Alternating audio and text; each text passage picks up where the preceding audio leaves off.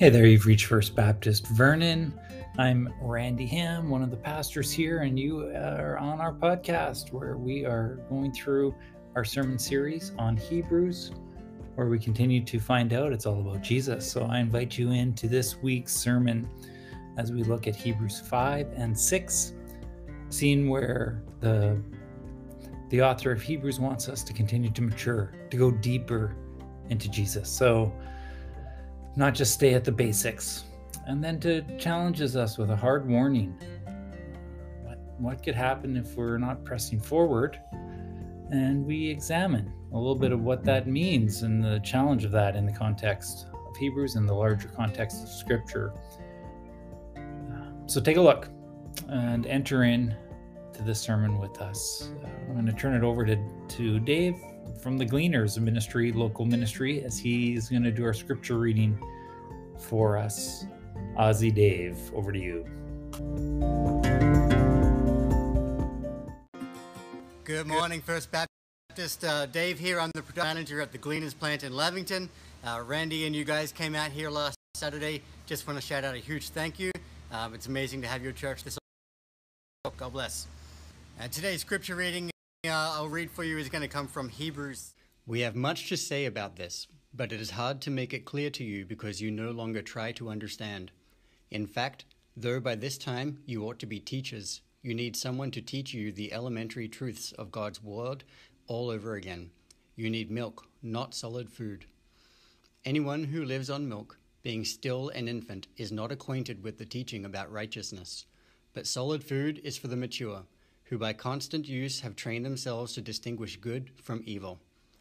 Therefore, let us move beyond the elementary teachings of and be taken forward by not laying again the foundation of repentance from acts that lead to death and of faith in God. Instruction about the cleansing rites, the laying on of hands, the resurrection of the dead, and eternal judgment. And God permitting, we will do so. It is possible for those who have once been enlightened who have tasted the heavenly gift, who have shared in the Holy Spirit, who have tasted the goodness of the Word of God and the powers of the coming age, and who have fallen away, to be brought back to repentance. To their loss, they are crucifying the Son of God all over again and subjecting him to public disgrace. Land that drinks in the rain, often falling on it, and that produces a crop useful to those for whom it is farmed, receives a blessing of God. But land that produces thorns and thistles is worthless and is in danger of being cursed. In the end, it will be burned.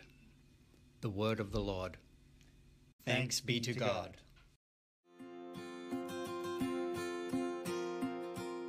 Good morning.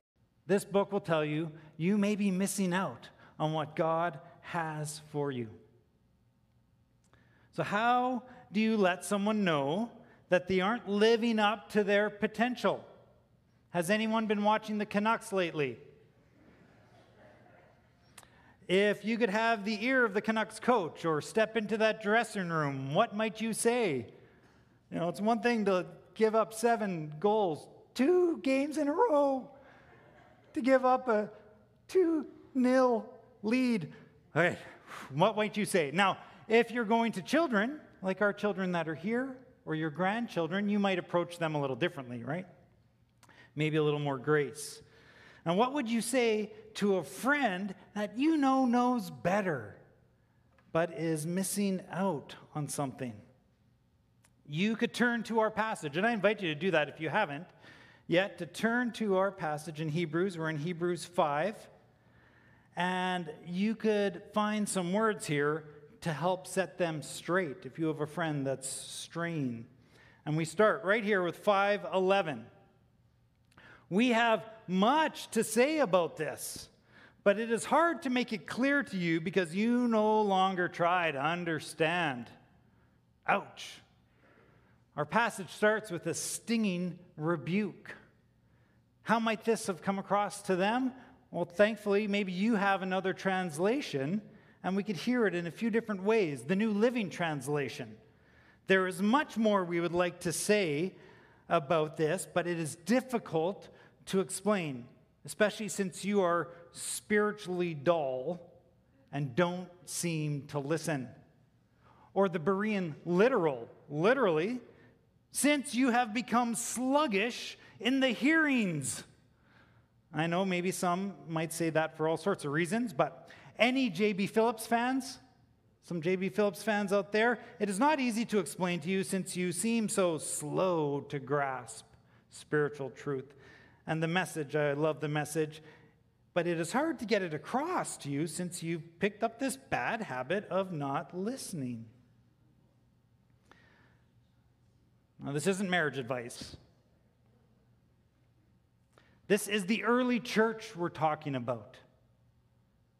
Know, it really surprises me in some ways. We point to them and we say, oh, couldn't we be more like the early church?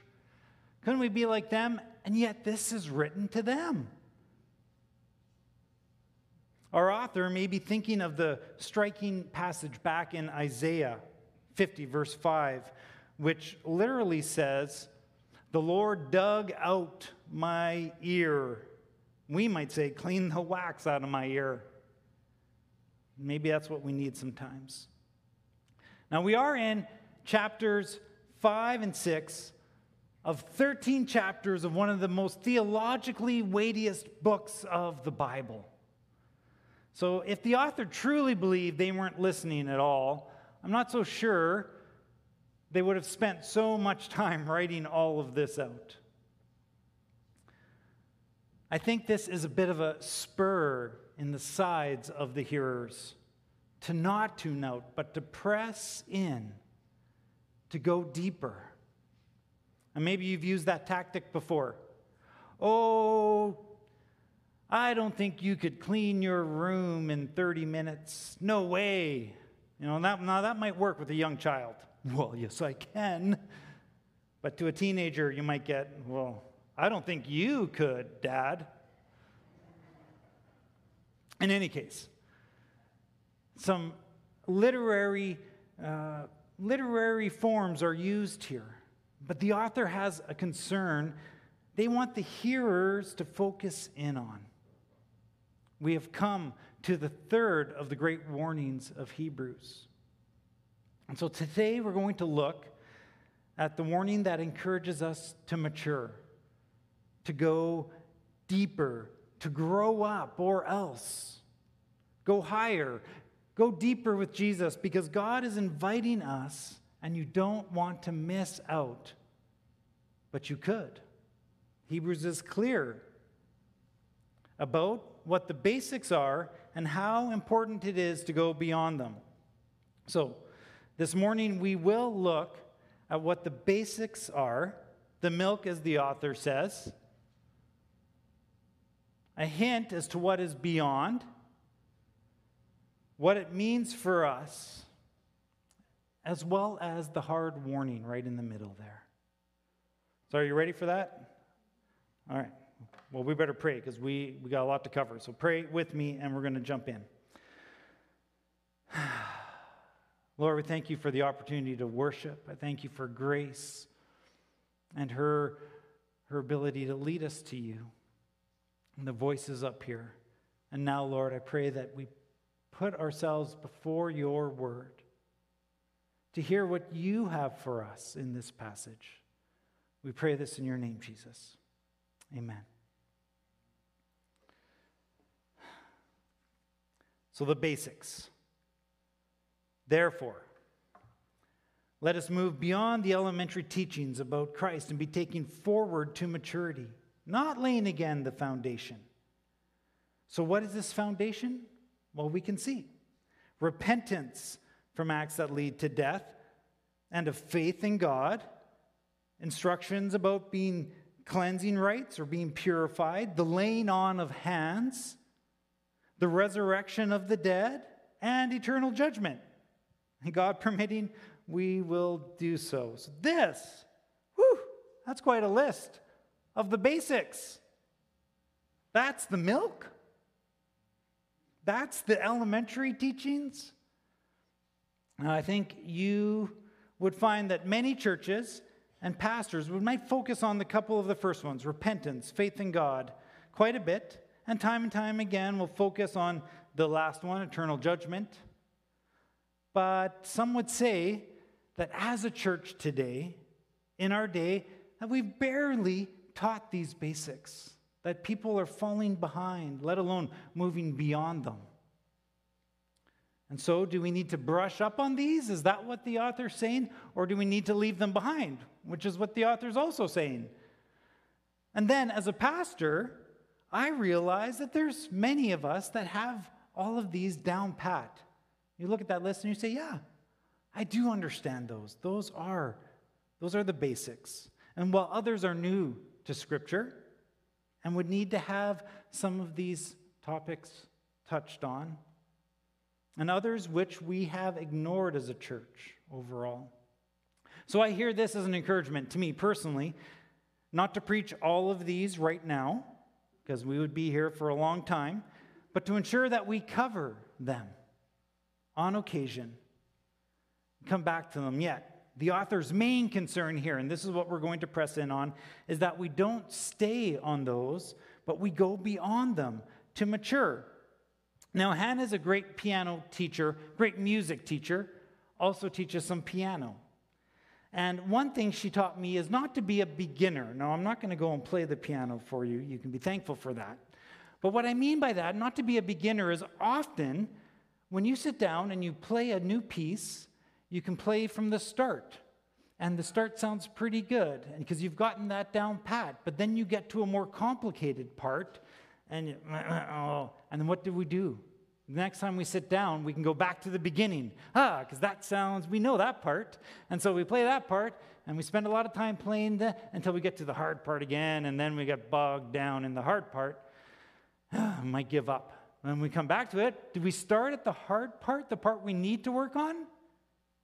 No, a beginner, a beginner, like they say in, in music, well, music teaching, they would go back again to the beginning, to the easy part, and start with that.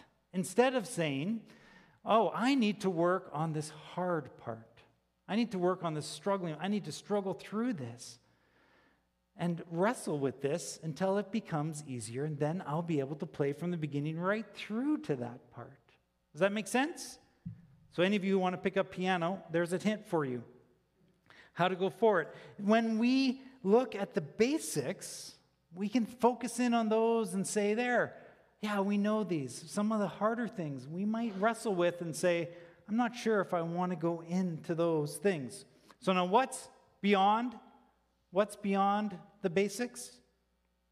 Well, there's a hint right here. Verse 13 Anyone who lives on milk, still being an infant, is not acquainted with the teaching about righteousness. Now, can you remember when we talked about truly nourishing righteousness? We focused in on this back earlier in the year. The basics of our faith only provide a foundation for us to go on and live these truths out in our lives, being the people of God in this world, living out the righteousness of God, putting things to rights, is how the Brits would say it. God has come to put things to rights. And God's plan is not just for us to sit back on the basics, knowing that we're going to heaven, and then just sit around and sing some songs and eat casseroles until then. Is it? No. We get to join in with the work of Jesus' righteousness and his kingdom, which means deepening our relationship with Jesus. Now, that's a joy. If we want to be all about Jesus, then we need to know him and what he's all about. And it will mean to join him in the work of making all things new, bringing his good news, binding up the brokenhearted, bringing sight to the blind, freedom for the oppressed. These are his words. If there is injustice around us, the righteousness of God ought to spur us into action. And this is why we won't stop talking about loving our indigenous neighbors, or things like caring for creation around us, facing the injustices we see, and loving the poor, all as part of living holy and righteous, healthy lives, truly nourishing righteousness. Now, for some people, that means deconstructing some of the faith of their youth and having to rebuild with this idea that faith is much more complex than just the basics, just the foundation. Hebrews tells us that we are to go deeper, not just stay with the basics. But then our passage takes a bit of a dark turn with a very stern warning. You probably heard it and thought, whoa. I know when we were talking about preaching through Hebrews, Carl said, Well, I'm curious as to how you're going to deal with that. Hebrews 6. It is impossible for those who have once been enlightened, who have tasted the earthly gift, heavenly gift, sorry, who have shared in the Holy Spirit, who have tasted the goodness of the Word of God and the powers of the coming age, and who have fallen away to be brought back to repentance. To their loss, they are crucifying the Son of God all over again and subjecting him to public disgrace. Whew. So, how do we deal with a hard passage like this? What is the author getting at? Now, let me say it is never a good idea just to read one con- passage and assume we understand it out of its context and some good exegesis. Our view is limited. So, how do we apply context, context, context to this? If we want to pull out the meaning of the passage, that's what exegesis means. We don't want to eisegete, put a meaning into it. We want to pull one out. It means that we have to understand its immediate and the larger context of Scripture. We have to take both of these into account. So many would read this passage right away and say, if one is a Christian and falls away, it's impossible to be saved. But is that what it really says within the larger context of Scripture? One of the more challenging words that we find in this passage is the word impossible. Impossible. Now, it comes from a Greek word, adunatos. Now, you might have remembered dunamai. We've talked about that before. Dunamai is the word for power, which we get the English word dynamite from. Exactly. Explosive. God's explosive power. Dunamis. This is adunatos. You see what they did there? The ah makes it the opposite. Ah, the opposite of dunatos. The opposite of powerful. The opposite of dynamite. So this word means powerless, unable, or at times impossible. So it is there is a lack of power for those once enlightened, then who have fallen away to be restored, refreshed, renewed to repentance. Some of the other meanings of the Greek words there. So, is this saying that we lack the power to repent because of our pride if we fall away? Which is true. God would have to draw us back. Or that we lack the power to restore another to repentance, which is one way that this could be read. That we lack the power to restore someone who has fallen away. Notice, in any case, that it is about repentance. This doesn't use the word salvation here. The larger context of Scripture also has to be taken into account, including who this is all about. And this is all about Jesus. So, what does Jesus say? We can take a look at what Jesus says. And when we see that, we see that Jesus in Mark 10 looks at his disciples and says, With man it is impossible, but not with God. For all things are possible with God. So, is our author in Hebrews really trying to go against what Jesus said? Well, yeah, Jesus said some things, but I know better. Is that what the author is doing? I don't think so. Maybe we need to take the context of the whole scripture and see what might else what else might be happening. Throughout Hebrews, we see our author using very strong language for literary effect. And adunatos, That Greek word for impossible is known throughout Greek literature as an extreme hyperbole, used at times to drive home a point. And so theolog- theologians throughout history have debated these verses time and time again. They want to get it right here or here. But perhaps, as some have said, the strength of the language is meant as a rhetorical device. One says this overstatement for effect was another frequent feature of powerful rhetoric. The assertion that certain people are crucifying again the Son of God is clearly not a literal possibility, but achieves maximum rhetorical impact in suggesting how unthinkable the rejection of Christ and his benefits should be. Is the statement in Hebrews 6 4 that it is impossible to repent after falling away an exaggeration designed to put the perils that face the readers in the strongest possible terms? It's just a question. Now, some would say, of course, that it's not about the context, but it's about our theology that matters. And some would say, well, if you could fall away, well, what about the perseverance of the saints, Pastor? Isn't that the way things are supposed to be? And we get into this Arminian versus Calvinistic debate. And if you want to go further in this, I'd be happy to at coffee time. I enjoy some of these debates, though you'll see what I think about it as I continue preaching. Those Arminians. There are many in the history of our faith that would believe that one can come to salvation and then lose it. And they would hold up this passage as a place how do you disagree with that? This is a key marker. Of course, most of them would say you could once again then repent and come back to Jesus and to full salvation. So this passage would give them a conundrum. Calvinists, on the other hand, would see at other points in Scripture that someone who once comes to saving faith in Jesus would, as Jesus himself says, I give them eternal life, and they shall never perish. No one will snatch them out of my hand.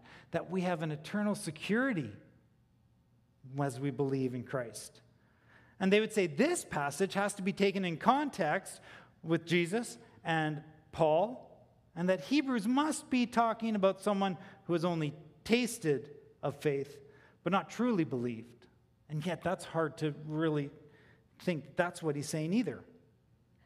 In our desire, now let me say this in our desire to know clearly, we can be tempted to encamp ourselves in a, a school of thought that we see and say, Ha, now I know.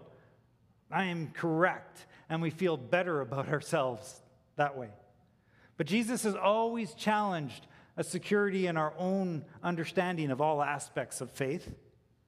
Perhaps we're better to wrestle with each passage as it comes and trust Jesus in the midst of it. And if we do, we can find ourselves in good company. You might recognize this fella, and I love how, oh, where is he? There he is. I love how, oh, he's not there. He's, he's, on, the, he's on that one. I'm not sure how I messed that up. I'm sorry. But this is Spurgeon. You could maybe picture him in your mind. I love how Spurgeon writes about this debate.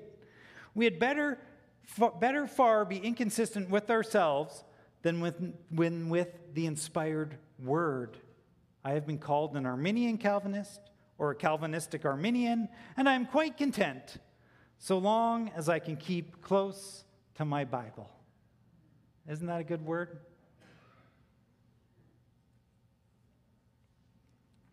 Because Scripture will make us wrestle as we go deeper, no doubt about it. Now, when Spurgeon said that, he was preaching on heart woundedness, where the prophet Isaiah says that the Messiah comes to heal the brokenhearted. See, Spurgeon was a pastor, not just a theologian, not just a preacher, not just a preacher. So let me speak to you as a pastor, like Spurgeon would not just as an exegetical theologian as we look at this and wrestle with it, or even as a preacher. Because often this passage causes people heartache. Because you may have a friend or a loved one, a child, a grandchild, who has tasted of the goodness of God and then has fallen away. And I could see why people can tend to avoid Hebrews and avoid a passage like this. If the lesson that one gets from the simple reading of it is that their child or their loved one has no hope of coming back to Jesus. As a pastor and as a theologian, let me tell you that's not what this passage is about. The author wants the readers not to miss out on the deeper life in Jesus. Hebrews is written to first century Jews who have given their lives to Jesus and are tempted to throw that faith in Jesus away. We've talked about this in previous chapters, do you remember? Going back to the law, going back to Moses, that which was comfortable for them. Ah, I know those rules. I know that faith. That can make me feel secure. And they're tempted to give up the freedom they have in Christ, perhaps because there's so many uncertainties and there's a having to listen to the Holy Spirit and figure this out if they follow after Jesus. And the author of Hebrews is warning them not to fall back. The image of slapping Jesus in the face isn't strong enough here because it would be like re crucifying the Son of God, the author says. Is there any way you could repent of that? This is the warning the author is giving, paired alongside the reality that they seem to be resting on the beginning knowledge of faith. Oh, we've got the basics down pat. We know it.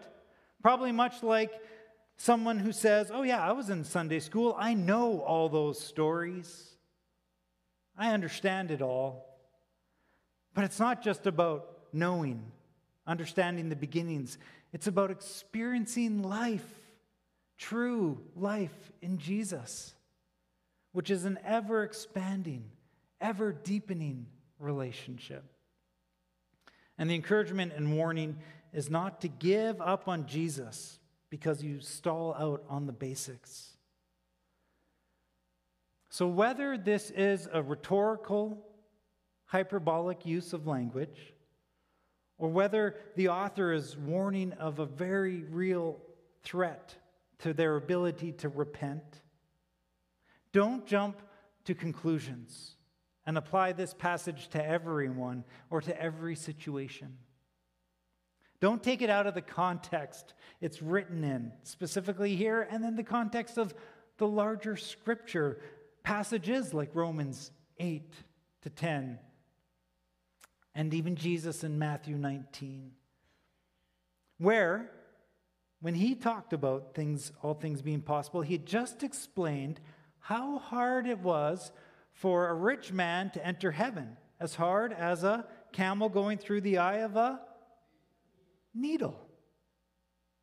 when the disciples heard this, they were greatly astonished and asked, Who then can be saved? That was their response. And Jesus, take heart in this. That's when Jesus said, With God, all things are possible. So, our passage today is not about us being able to judge who is in and who is out, who has wandered away too far and can't come back. Let's just think of the prodigal son story, a story Jesus told. Threw everything in the father's face, walked away, and the father was there waiting. It's not about us being right, it's about an encouragement, a warning to not stay in the basics, but to go deeper further up and further in into the mysteries of Jesus. Now, our passage ends with the example of the land. And I'm winding down here, I'm close. Verse 7 says, The land drinks in. Is that it? Yeah, the land drinks in the rain, often falling on it, and produces a crop useful for those for whom it is farmed, receives the blessing of God. But land that produces thorns and thistles is worthless, as in, is in danger of being cursed. In the end, it will be burned. Again, this is a warning, not a condemnation. Living in the truly nourishing righteousness of Jesus is to be a blessing to those around you, not to produce a life of bitterness and pain. That's worthless. John Chrysostom, back 400 ADs, comments on this passage. Listen to what he says. I love it. Worthless and near to being cursed. Oh, how great consolation in this world. For he said, near to being cursed, not cursed. And not only by this did he encourage them, but also by what follows. For he did not say, which shall be burned, but what? Its end is to be burned if he continues in this way to the end. He didn't see condemnation here, but warning. With the ever present grace of God offering a turnaround. So, what is Hebrews all about? It's all about Jesus. And Jesus is all about offering us true life, abundant life. And unfortunately, just like in the early church, often we can get confused and miss what God is offering. So let's listen to this book together as a church. Let's not stay at the beginning, but let's go further up, further, and let's go deeper. Let's go deeper with Jesus. Deeper into the love of Jesus, exploring how this affects our hearts, our lives, our community, our world. Pray with me. Lord Jesus, we ask that you would show us what it means to go deeper with you. We ask that you would teach us your joy, your love, your righteousness being worked out in this world. Show us to grieve what you grieve and to celebrate what you celebrate. May we be a people for your name, a people that look like you to those around us. We pray this in your name, Jesus. Amen. Invite you to open your hands for us to receive what God has for us in our closing closing blessing and benediction. So go in the ever deepening, vast, unmeasured love of Jesus spreading that love from shore to shore. In the name of the Father, and the Son, and the Holy Spirit, we pray. Amen. Go in peace.